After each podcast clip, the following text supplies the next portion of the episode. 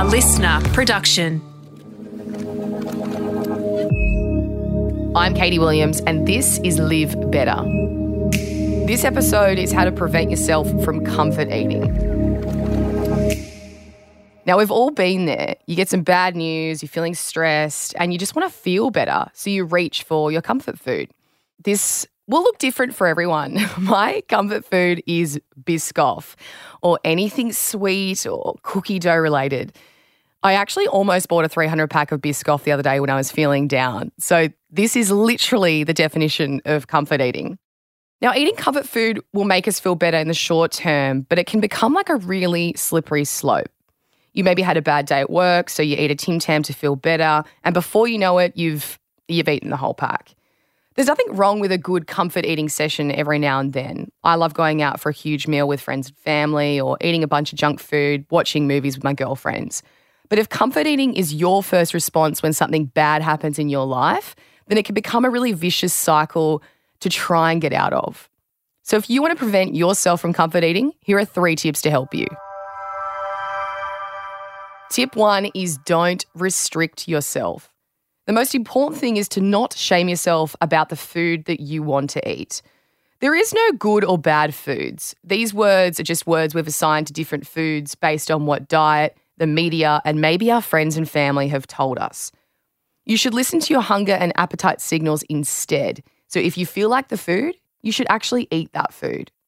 You might be doing more damage if you restrict yourself from eating the foods you like because your brain will actually obsess over it.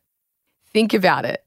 If you really want to eat a Tim Tam, but you tell yourself you're not allowed to eat them, you're not going to forget about it.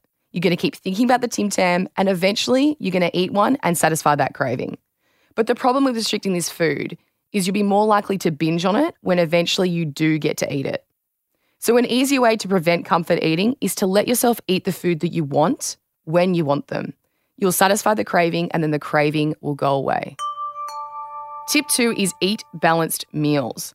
An easy way to avoid comfort eating is to make sure your meals are balanced so that you prevent the cravings before they happen. Do you ever find yourself finishing lunch or dinner and then craving something sweet? This could be because your meal wasn't balanced and it spiked your blood sugar, which leaves you craving more. When I talk about eating balanced meals, I'm talking about making sure every meal you eat has three macronutrients in it. These are carbs, fat, and protein. Eating a balanced meal will stabilize your blood sugar and keep you feeling fuller for longer, so you don't have an appetite to reach for the comfort foods. Tip three is eat before you're hungry. This sounds simple, but a lot of us don't pay attention to our hunger.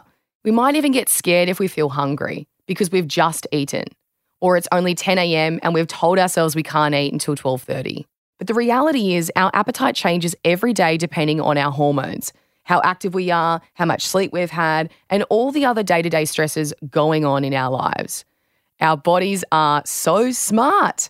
We have this hormone in our bodies called ghrelin, and it's our hunger hormone. The main role of ghrelin is to increase our appetite. It travels through our blood to our brains, and our brains tell us that we're hungry and we need to find food. The higher your ghrelin is, the hungrier you get. Our ghrelin levels go up when we haven't eaten in a while. So this becomes a very vicious cycle.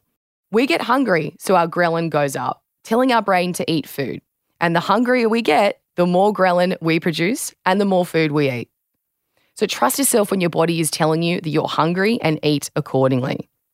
If you eat before you get hungry, you'll eat the amount that's appropriate and not go overboard.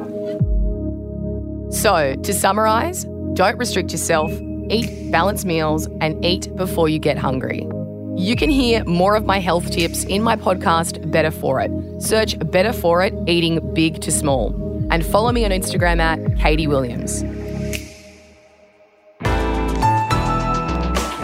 LiSTNR.